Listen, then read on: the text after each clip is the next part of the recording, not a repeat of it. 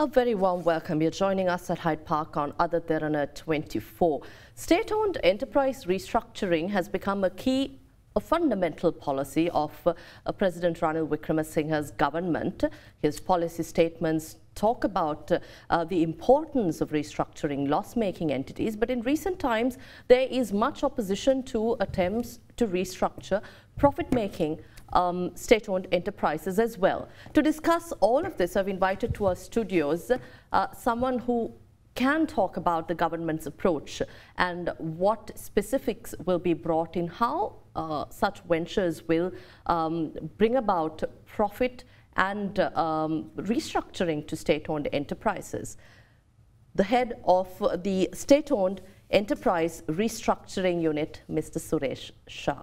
A warm welcome to you. Hi, Indeewari. Thank you. Pleasure to be here. Thank you for being here. First of all, I'd like to ask you now, the State-Owned Enterprise Restructuring Unit, this was set up under the Finance Ministry, if I'm not mistaken. Yeah. And government has given you and the rest of the member team to come up with a policy framework. What is this approach now?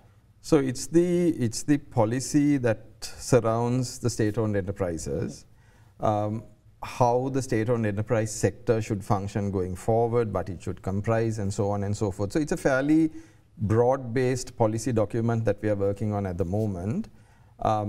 It's, I would say, about 80% to 90% complete as of now, and we should be getting that to Cabinet during the course of the next 2 weeks or so. Mm-hmm. So hopefully we'll get that approved. There's a lot of opposition, and there is narrative being built that you are attempting to sell our most valuable public resources, our assets of the country. What is this unit trying to do? So, you know, first and foremost, I must say that this narrative is extremely unfortunate, because when you think of the country's most valuable resources, they are not these entities. Mm-hmm. Okay, to me, as a citizen, I would think that the most valuable resources we have as a country is our youth population, is our health sector, is our education sector, is our geographical location, you know, proximity to India and the rest of Asia, you know, kind of a gateway to Asia in a sense, the ocean that surrounds our country, the environment which allows us to generate a lot of renewable energy. I think these are the genuine assets, the irrigation system of our country. These are the genuine assets that we have as a nation, which we should be leveraging to transform Sri Lanka. These small entities, you know, I mean, at the end of the day are small entities compared to all these other things that I spoke about. These, you can't call these the national resources of Sri Lanka. These are commercial entities, right? And when you think of all these other things that I told you about, these are extremely small, okay? So that, I think, is the very first thing that all of us need to understand, that we are really not focusing on the genuine assets of the country. We are focusing something else and, you know, trying to call these our assets, and we are creating this narrative as a result, which completely takes away the focus from what we should be doing, right? So that's the first thing. Mm-hmm. And I think this is very important for people to understand, that as a nation, we really need to focus on our genuine assets and not on these small tiny things that are there. Are you trying to sell these small assets? Well, you know, it's the again, when we talk about state-owned enterprise restructuring, unfortunately, everyone focuses on this aspect of sale, mm-hmm. right? But when you think of in very broad terms, SOE restructuring is about three very fundamental things. Okay, first and foremost, it's about providing citizens of this country with better goods and services at reasonable prices. That's the very first thing about SOE restructuring, okay? Secondly, SOE restructuring is about creating a competitive business environment. Mm-hmm. And why is a competitive business environment necessary? Because that's what attracts investment, and investment is what creates jobs, and jobs is what people get to be able to manage their daily life, right? So SOE restructuring is also about creating this competitive business environment. And thirdly, and very importantly also, SOE restructuring is all about focusing government's resources on fundamental priorities. Mm-hmm. So I would think, you know, I mean, government has only a limited amount of cash, like, you know, everyone has a limited amount of cash. Where do you spend your resources so that it gives the best outcome to the citizens, right? So are we going to spend the limited amount of cash we have on, say, the education sector, or are we going to spend it on our healthcare sector, or are we going to spend it on building roads, right? Are we going to spend it on building, say, renewable energy, for example, or are we going to spend it on an airline? Mm-hmm. You know, this is the, so this is the fundamental question that we need to ask, right? So SOE restructuring is about these three things. Those are the objectives, those are the end goals. And yes, as a part and parcel of that end goal, there will be certain tactics, if I say that, that will be adopted. And yes, privatization will be part of that tactic. Right. So again, talking about the unit itself, before we speak further on the entities, how big is this unit? And we understand that a lot of corporate leaders, those who've actually contributed to changing and contributing to the economy, have a part to play in this unit. Mm. Who do you report to? Who gives you the brief on what should be done? Tell us a little about that. So it stems from government policy. Mm-hmm. Government policy was announced by the president in the budget. Mm-hmm. So that's the kind of the fountain where the whole thing starts from. The unit is set up under the finance ministry. We report to the finance ministry. That's how the whole structure works. Mm-hmm. In terms of those who are on the SOE restructuring committee itself, like you said, they're all corporate leaders. We have one gentleman who's from the presidential secretariat also. So he's from the administration, but the rest are all corporate leaders. I mean, people everyone knows, people of the, you know, the highest credibility and stature. The unit itself is very small because, you know, we don't want to be spending resources unnecessarily. It's a small unit. We are at this moment, and it might, it will expand a little bit, not a lot. We will use the resources of the SOEs and the existing government resources to the extent possible to get our work done. Mm-hmm. Very conscious that we are not going to spend a lot of money. So, for example, you know, we don't have fancy offices. We are based at Temple Trees, one of the buildings inside Temple Trees, mm-hmm. another government office. But what is the focus currently, apart from the policy also, of this unit?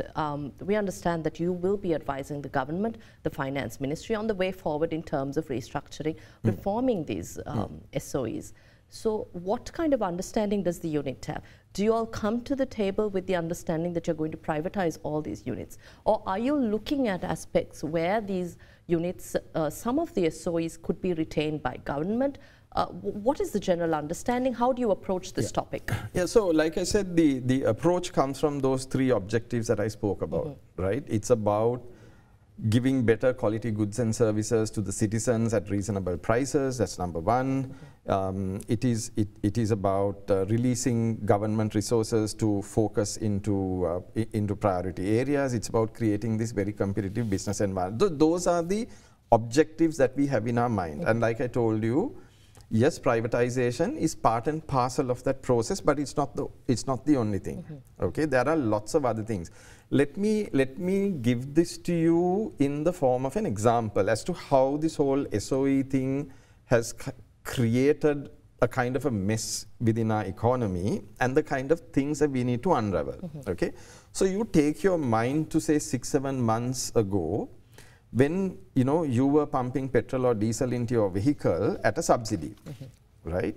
Now this subsidy was borne by the Ceylon Petroleum Corporation, and because it was selling fuel below cost, it made a huge loss, right? Stress on its balance sheet. Now to recover part of this loss, okay, since it was the monopoly supplier of jet fuel to airlines coming in and out of the country, it was able to sell jet fuel to these airlines at a premium, right? At a premium compared to rest of the region, right? Now, Sri Lankan Airlines, about 25% to 30% of their operating expenditure is jet fuel. So because CPC, making a loss, was charging higher prices to the airlines, The Sri Lankan Airlines also increased their losses because they were paying more for the jet fuel than they should have, right? So their losses went up. Now both CPC and Sri Lankan Airlines are making losses. The government didn't have the funds to fund these entities, so what do? They go to the banks asking for money. No commercial bank was willing to lend them the cash because, you know, the balance sheets were weak. The only banks that could have lent them the money was the state bank, which did so on the basis of treasury guarantees, right? So the treasury gives a guarantee to the state bank lends these entities the cash. Right. Today the treasury guarantees are not worth the paper they are written on, because why? Government is in a financial crisis, right? So see what has happened. CPC is at a loss, Sri Lankan Airlines is running at a loss.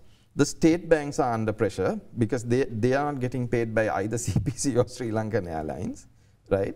So who has benefited from this? As an individual, have you benefited? Yes, for a while you got subsidized fuel, but what happened? Then we ran out of fuel completely. Now you have a fuel quota, and you suddenly, you have had a very sharp price adjustment in a very short period of time. So as a citizen, you haven't benefited, right? The entities are all making losses. They haven't benefited, right? The state bank balance sheets are under stress because they are not getting repaid, and the government is in financial crisis. Citizens haven't benefited, entities haven't benefited, nor has the government. Why are we doing this? So we need to unravel all of this. So state-owned enterprise reform is about unraveling all of this. Okay? How far into it are you all now? So, I mean, you can just imagine this is an extremely complicated task, okay? Because you got to be mindful, you know, you do something here, something else somewhere gets out of control. So, you tell CPC to subsidize, and at the end of it, without even knowing about it, it's a state bank balance sheets that go under pressure. So, you got to be very careful how you unravel this, okay? So, you are not going to do this in a month. No, you're going to do this in 3 or 4 months. It's going to take time. What's the mandate for the unit? I mean, for how long would you operate? There isn't a time period in that sense. Indeewari, and also one of the other things we are doing to get the kind of authority that we need, the SOE policy that you were speaking of, will be turned into a SOE law at a point, so that will give the legal framework. And we also, Cabinet has actually approved a holding company under which the SOEs will come. We are in the process of forming that holding company. So, you know, it'll be, so we are looking at a system to make sure that SOEs that remain within government will be operated in an efficient, productive, competitive way. Why is state-run CEB, CPC and other essential service providers not under your unit, well, and also the state banks? Well, the CEB, CPC, I think the reform process started before our unit was set up. The ministry had taken that over. They're doing a pretty decent job with it, as we can see. So, I mean, you know, somebody's doing the job properly, let them do it. Why mess with that? And that's fine. Where the state banks are concerned, again, you know, with the debt restructuring and all of that, there may be things that need to be looked at which are a little bit beyond the scope of the, beyond our unit. You know, it needs a particular level of expertise. So maybe that again will be handled separately. I think the central bank will need to be extensively involved in that process. So again, that may not fall under our unit. And what SOEs are you prioritizing for reform, restructure, privatization? I mean, whatever our viewers may call it, but what are you prioritizing? So, of course, the bigger entities will come first, obviously, because, you know, you attend to those and you take a lot of pressure off. So that's the approach we're taking. Let's look at the bigger entities first. Let's look at the more problematic ones, because they are the ones that, you know, and from a privatization perspective also, where we can bring in money quickly. So we are looking at a couple of aspects like that, and you must be knowing that Cabinet has already approved the privatization of, I think, 8 entities. Yeah, so we are focusing on those as well.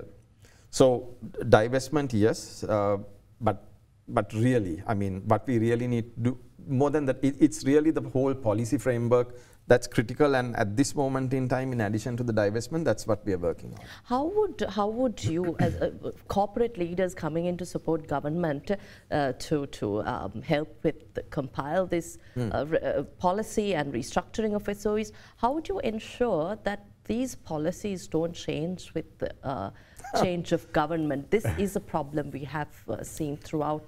Yeah, I think this is one of the very fundamental challenges that we have as a country. You know, somebody comes, they put in policies rightly or wrongly, somebody else comes 5 years later, and then all of those changes. So we need consistency, and frankly, Indeewari, I mean, I think that's also a responsibility of all of us as citizens. We need consistency in anything, right? And I think we need to apply pressure on our politicians, whether it's us as individuals, whether it's institutions like the Ceylon Chamber, institutions like the Bar Association. And I think there is space in our country, particularly at this moment in time, because we are, you know, we are in a pretty serious crisis. Now, all the things are easing up now. I think there is space for organizations like the Chamber, like the Bar Association, other civil society movements to come together and basically to tell our political leaders, look guys, you know, 75 years we've managed this country in a particular way, it's not taken us anywhere, we need to change. And here are some ways in which those changes can take place. But isn't there room to regulate or bring this into the books of law so that no one can really change these policies? So the challenge in Sri Lanka, Indeewari, is, and again I'll give you an example, which is the Fiscal Management Responsibility Act, which was brought in 2003, if I'm not mistaken, right? Fundamentally, that law was to prevent the fiscal deficit of government going beyond a particular point. But every year since then, that has, you know, the goalposts have changed. So the challenge that we have is that our laws can be changed by a simple majority, right? And let's not forget, I mean, you know, we had the 17th Amendment, and then we brought the 18th Amendment, which was very much against the 17th Amendment. Then we brought the 19th Amendment, which was very much against the 18th. Then we brought the 20th, which was very much against the 19th, and so on and so forth. And it was exactly the same people who voted for every one of those, right? The reality. So that tells you something. So now we are talking about an independent central bank bill, which is very good. I think the central bank needs to be independent of fiscal management. How do we prevent that the independence of the central bank being taken away 5 years down the road? You know, because simple majority in parliament, and that can happen. But so we need to figure out a mechanism to safeguard these important and good pieces of legislation. The opposition to reforms or restructuring to SOE is that, yes, say some of the opposition members of parliament claim that we need to look at structures that Singapore brought into place. And some say, look, no privatization, going to joint ventures again, where you invite foreign partnerships to work with the government, or even to list them and then give shares out, and the government also have a holding. So do you have a particular structure that... You know, from a citizen's perspective, why does the shareholding matter? You know, as a citizen, I mean, take your industry, right? Now, there are how many TV stations out there? 15? And, you know, government has 2 TV stations, okay? What percentage of the population gets their news from Rupa Vahini and ITN versus what percentage get the news from, say, Ada Derana or any one of the other stations, okay?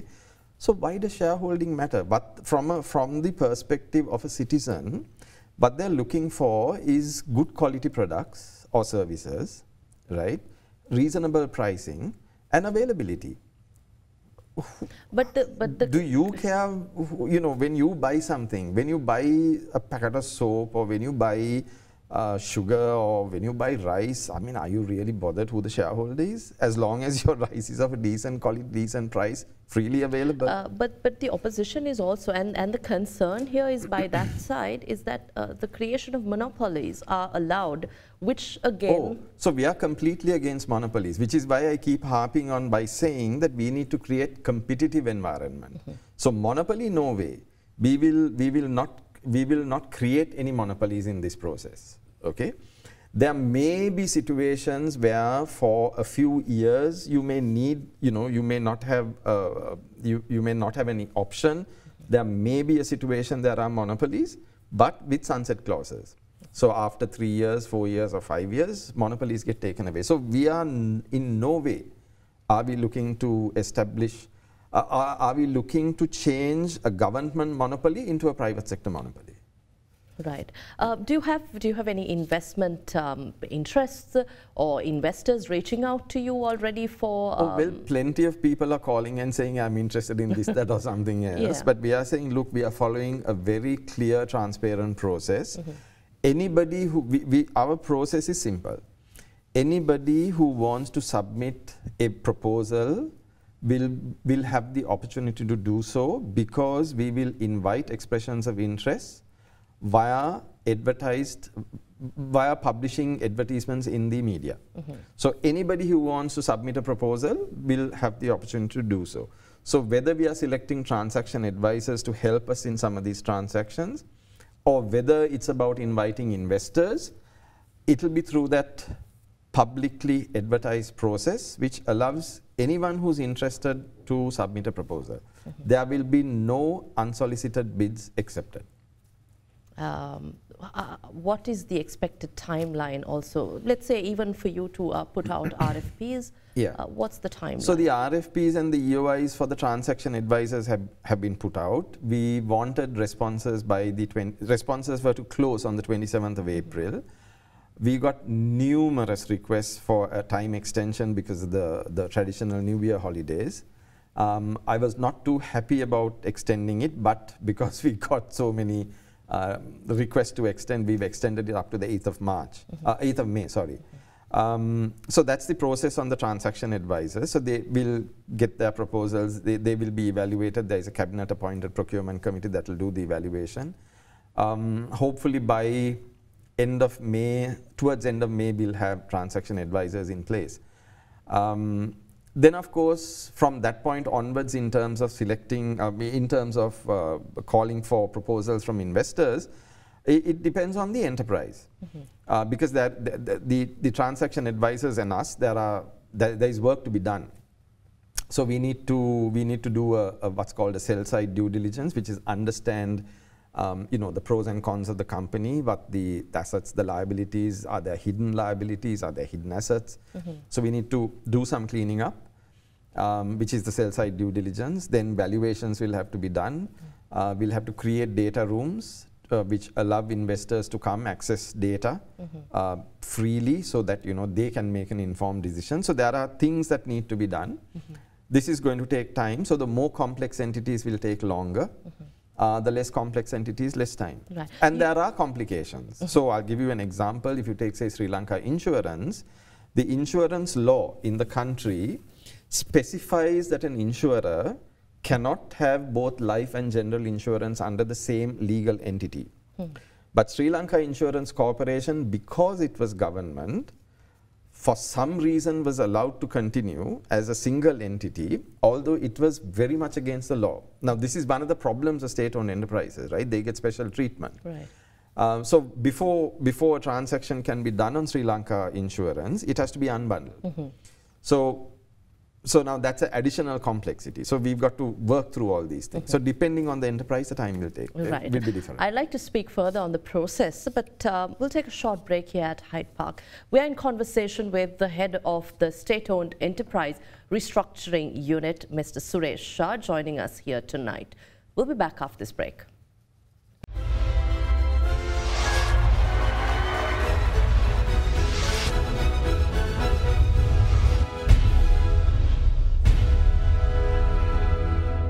Welcome back. We're in conversation with Mr. Suresh Shah, the head of the State Owned Enterprise Restructuring Unit. You were talking about a process, the due diligence, to a lot of work, which sounds complicated to us, of course. But I'd like to understand how, again, I'm going back to the question about the unit, the unit's mandate and how you all operate. It seems like corporate leaders who have other successful entities and are very busy coming together to advise the government. But how are you going to work on this due diligence? Are you going to hire an outside party? Because we've also seen governments spend large sums of money on parties either to carry out different services or due diligence or anything, but at times they're useful, at times, well, they're questionable. So what is your plan here? So the due diligence, it's a couple of things, right? Mm-hmm. So there is due diligence, there is valuation, setting up the data room. So like this, there are there will be an extent of marketing. So there are these 5 or 6 things that a transaction advisor will have to do with respect to any entity. Right. We don't have the capability. Well, you can set up the capability, but it's A, time consuming, B, it's extremely expensive to do that, and then, you know, once some of these things get done, then what do you do with all those people? So these are all things that have been outsourced to transaction advisors. Transaction advisors are usually investment banks, then of course the Big 4 accounting firms. Mm-hmm. So that's roughly the profile of these people, right? So yes, we will be outsourcing that work to them, again through a very competitive and very transparent process. Is it expensive? Well, it's not cheap. How do we pay for it? We pay for it through the successful conclusion of a transaction. So usually it's a fee based on the transaction value. Mm-hmm. Which also is an incentive for the transaction advisor to help increase the value that we will finally get for a transaction. So does this mean the government will not be allocating any anything specifically for this unit to engage in? Well, there is a, I mean, you know, there are people working in the unit, their salaries need to be paid. Mm-hmm. Although we are in a government building, there is still a rent to be paid, the mm-hmm. electricity, so there is a budget for all of that. By the way, I must say none of the members on the committee are taking any remuneration at all. They are all working pro bono. But for the transaction advisors themselves, there will be payments, obviously, that we will have to make before the transaction gets concluded. So for those, we will have to find the funds for those. Mm-hmm. But having said that, all those payments that we make in advance will be deducted from the final fee. So the government will get the money back. Right. I'd like to just focus a little on the profit-making entities. Mm. There's a lot of concern about the government's attempt to sell, again, going to a sale of profit-making entities when your focus should be loss-making entities that need urgent reforms and restructuring. Why is this? Before we go to that also, I'd like to quote opposition leader Sajith Premadasa, who said, joint public-private partnerships are necessary. If they come into power, they will transform this into profit-making institutes. And leader of the National People's Power, JVP, Anura Kumara Dissanayake, said that about Sri Lankan Airlines especially, he mentioned that ground handling and catering services are profitable, but you will end up selling the profitable entities and leave the loss-making ones going into further loss and creating more of a crisis for these institutions. So what is your approach here in terms of focusing and trying to sell or privatize profit-making? Okay. So first and foremost, again, you know, the responsibility of government is to provide its citizens with essential goods and services, reasonable quality, reasonable price. Okay? It does not need government to be the person who's doing it. Mm-hmm. Let me take a completely different example to kind of tell you what this means. So just think of someone who has a child. Okay? You know, one of the fundamental responsibilities of a parent is to educate the child, right? Do you create a school for that? You don't, okay? You send the child to a school, right? So there are ways in which we can discharge our responsibilities without actually creating, you know, the whole infrastructure that's required to do that. So the role of government is to ensure that citizens get goods and essential goods and services at a reasonable price and with a reasonable level of quality. Now there are many ways in which this cat can be built, right? And usually what happens is you get the private sector to do this. Why? Because the private sector is way more efficient in doing that. Mm-hmm. And the more efficient you are, and in that competitive environment that I spoke to you about, right, that is what ensures good quality and reasonable price, okay? But there is a much bigger reason for this. Government's fundamental responsibilities, okay, what would you think they are? It would be national security, it would be law and order, it will be economic policy, it will be education policy, right? It will be healthcare policy. It's all of these things. These are far more important than running some company. But there are also questions about, sorry to interrupt, about national security when it comes to privatizing the national carrier, Sri Lankan Airlines. What's the private security issue around that? What's the national security issue around that? National security in terms of an airliner. So these are concerns that have been brought. So let me turn that around this way, okay? Quite a few essential items are imported into Sri Lanka, right? For example, fuel. And that's a fundamental product for daily living, right? Our power is generated, the transport system, we need fuel. Fuel comes in ships. Do we own the ships that bring it here? So, you know, so these are the stories that have been, and I also think that I don't think anyone has really tried to explain, you know. So how come the government, or maybe, I mean, I know you're not part of the government, but you are in this case. Hybrid. So, in a hybrid situation. So how come you've really not tried to take this to the general public? Because half of the people are ignorant about what's really happening. There is half of parliament saying, well, you're trying to sell all assets, and this is a very sensitive question in terms of our society, national security. People take it very personal and serious. So how come this topic so I must say I must accept part of the responsibility of not having the communication strategy sorted out up to now. Mm-hmm. But one of the reasons that's holding me back is also we still don't, like, you know, the policy that we are working on. Mm-hmm. I want approval for that policy to be able to go out there and give the entire picture rather than giving, you know, only parts and parcels of it, right? But you're absolutely right. I think that communication strategy is absolutely important, and we're working on that. We're putting the team together now. We're trying to coincide it with the approval for the whole reform policy, and then we will work on this. But, you know, I want to get back to this story about profit-making enterprises, because this is a very, very, it's an important piece, and it's highly misunderstood. Right. Okay? Mm-hmm. You know, if you think about it carefully, through the taxation system, government gets 15% of every company's revenue through the VAT system. Mm-hmm. Okay? Every enterprise, irrespective of whether it's public or private, 15% of their revenue is paid to government as VAT. 30% of every company's bottom line is paid to government as income tax, right? So without doing anything, government gets 15% of every company's revenue, okay, and 30% of every company's bottom line. The only difference between between a state-owned enterprise that is profitable and a private sector firm is the dividends that the state-owned enterprise will pay. Mm-hmm. That's the only difference, right? Otherwise, everything else is the same. So if you analyze what this dividend number is, and if you leave out the state banks, right? Over the last 10 years, if you take the average of the dividends that these enterprises have paid government, it's less than 0.4% of total government revenue.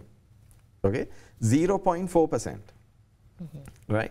Now, if these enterprises are privatized And as a result of private investors running these enterprises better, if there is productivity, and there will be productivity increases within these organizations, the amount of money the government will earn through the taxation system as VAT and corporate tax, okay, on the improved profitability and revenue generation of these enterprises, that will more than compensate for this dividend component. Okay? So if you look at it purely from a financial perspective, right, of the cash generation from these enterprises into government, privatization will actually increase it very significantly. Right? So the story about privatizing profit-making enterprises is a non-starter. But why do you prioritize these profit-making or profiting, already profiting government entities? Will you buy something that, oh, I mean, just think about it, right? I mean, you want to buy a car, okay? Will you buy a car without a steering wheel? But you want a properly running car, right? But does that also mean it's difficult for us to restructure these loss-making entities, the flip side of the coin there?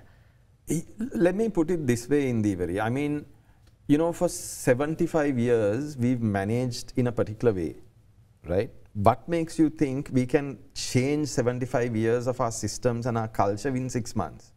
It's tough, right? So we got a window. I mean, if we want to get the reform process done, and done well, I think we need to use all the levers that we have to do it, right? History has told us that we haven't run our country properly. No, I mean, that's why we're in a financial crisis. That's why we had a 30-year war, okay? That's why a country that was second only to Japan at the time of independence is now way behind a lot of other Asian competitor countries, right? So the same system going forward is not going to change the result. We are going to be in the same situation, right? So we got to figure out how to do these changes. Again, I want to talk about these profit-making entities. I do understand what your concern here, your objectives here, and your perception. But profit-making entities and loss-making state-owned enterprises here. So if you say it's difficult to lure investments into these loss-making entities, how would you really take a kickstart in terms of either privatizing or bringing joint ventures into those loss-making entities? No, I'm not saying it's difficult. So what I told you, I'm just going back to what I said. You know, we have prioritized on the basis of the ones that are going to give you the highest return, let me say, okay, in different ways, right? In certain instances, that return might come because you take pressure off the government's budget, right? In certain instances, the return might come because you get a higher value, right? Okay, but you know, fundamentally, and again, unfortunately, we are all focusing on this whole privatization story than on the whole reform business. But fundamentally, no, don't forget what I told you about the objectives. Even in the privatization, the funding is only part of it, okay? But it's more about those three objectives that I told you. It's about providing better service, better goods to the citizens. Best example of this was the telcos, right? You know, there was a time when you had to wait years and years to get a fixed phone, okay? But the whole telco sector was liberalized. It was not just the privatization, but it was just that the whole telco sector was liberalized, right? And today, you know, if you want a phone, you get it. If you want a phone and a number, you can get it in 5 minutes, okay? You just go, fill a form, you have a number, which is your mobile phone, okay? So this is the kind of transformation we need. But unfortunately, we are all focusing on a change of share ownership. And that's not what we should be focusing on. You know, if you take, let's say, take Litro, right? There was a time, 6 months ago, there was a time when you didn't have the gas. Okay, how does that help the population, right? But in this process of transformation, what we want to do is to make sure that you'll never ever run short of gas again, right? If the right investor comes in, probably the price of gas is going to come down, right? And you'll have much better availability of the gas. So that is what we need to do, Yes, the rupees and cents is part of it, but there is a much bigger picture to this. Mm-hmm. According to the Ministry of Finance, Economic Stabilization and National Policies, a total of 450 SOEs have incurred a loss of some 2,894 billion rupees. This is between years 2012 and 22. With the highest being recorded in 2020, the year 2020 alone. So you mentioned about the 8 institutions that have been prioritized, cabinet approved. Do you see any of these institutions, you can mention names, that will see reforms or restructuring brought in immediately or in the near future, and what will So we are working on, okay, when you talk about the 400 state-owned enterprises, you need to make a distinction on the things that we are working on. Okay, we are working on the commercial SOEs. How do we define commercial? They are revenue generating and they are for-profit entities. Right. They may be making losses, but they are fundamentally intended for fundamentally for-profit. Okay, so that cuts the number down from the 400 to about 130. So we need to transform all these 130 enterprises. So out of these 130, some will get divested, some will remain within government, and there are non-operational ones which probably need liquidation. Right. So whatever remains within government, we need to put the systems and processes in place to transform these into entities that, again, from a public's perspective, provides them with good goods and services at reasonable pricing, and we need to run these entities in a way that they are no longer a burden on the government's budget, right? So this is the objective of those entities that remain. How are we going to set about this? Like I said, we are creating this the holding company. Right. So you spoke about the Singapore model. That's what Singapore does. There are state-owned enterprises, but they're controlled by, or they are managed by this entity which you would have heard of called Temasek. Similarly, Malaysia has a similar entity called Kazana. So we are doing something very similar here, creating the the holding company that will hold the shares of the state-owned enterprises, and we'll put in the systems and processes. You know, we'll bring that private sector expertise that you spoke of. That's there within our committee, and that's pretty extensive when you look at the names of the people on the committee. Certainly. So we will bring all that expertise in, and we'll create the governance structures, the reporting systems, the procurement systems, and all of that to make these entities viable and not loss-making. And the private sector to the rescue. Well, yeah. You know, I mean, simple things also, right? I mean, if you take a public listed company, you know that these companies are supposed to disclose their financials once a quarter. You have to publish them, right? But you take a state-owned enterprise, which really has 22 million shareholders, but they are not mandated, they are not compelled to disclose their accounts once a quarter. Now, we need to get these done. Talking about transparency, governance, we've been speaking about this. So this is why I say, you know, this whole reform process is much larger, is much broader than this very narrow story about privatization. What will be the fate of the state workforce when we talk about these entities that will face restructuring? From what we have heard, these entities that we are working on, there isn't a huge excess staff. From what we have heard, it's pretty manageable. And you know, also I think it's important to understand that the Sri Lankan law does not allow you to just fire people. Okay? So if there is restructuring that is required in terms of the numbers, and from what I've heard, it's not significant, at least not amongst the entities that we are focusing on. If you have to go down that route, you have to do that through a voluntary separation scheme. So the employee needs to agree. Without that, you can't do it. So there is a safeguard already built into the laws. Sri Lankan law does not allow people to be just fired. I mean, most of us are not very happy with the state service, especially when we want to obtain a service from the state service. So will there be efficiency training brought in to help the state sector, the workforce, actually do justice to the taxes that we pay. Of course. So, you know, so this is a very, this is the thing we need to focus on. You yourself say we are not happy with the services, right? So we, and it doesn't matter who the owner is, as long as we get you the right level of service. Mm-hmm. And that's the intention here, right? Ownership really doesn't matter, it's the service that matters. So that's number one. Mm-hmm. In terms of the entities that remain state-owned, the intention is, yes, to make them efficient. The intention is, yes, to make them effective, which means improving those services. And for that, of course, you will need to train the workforce, right?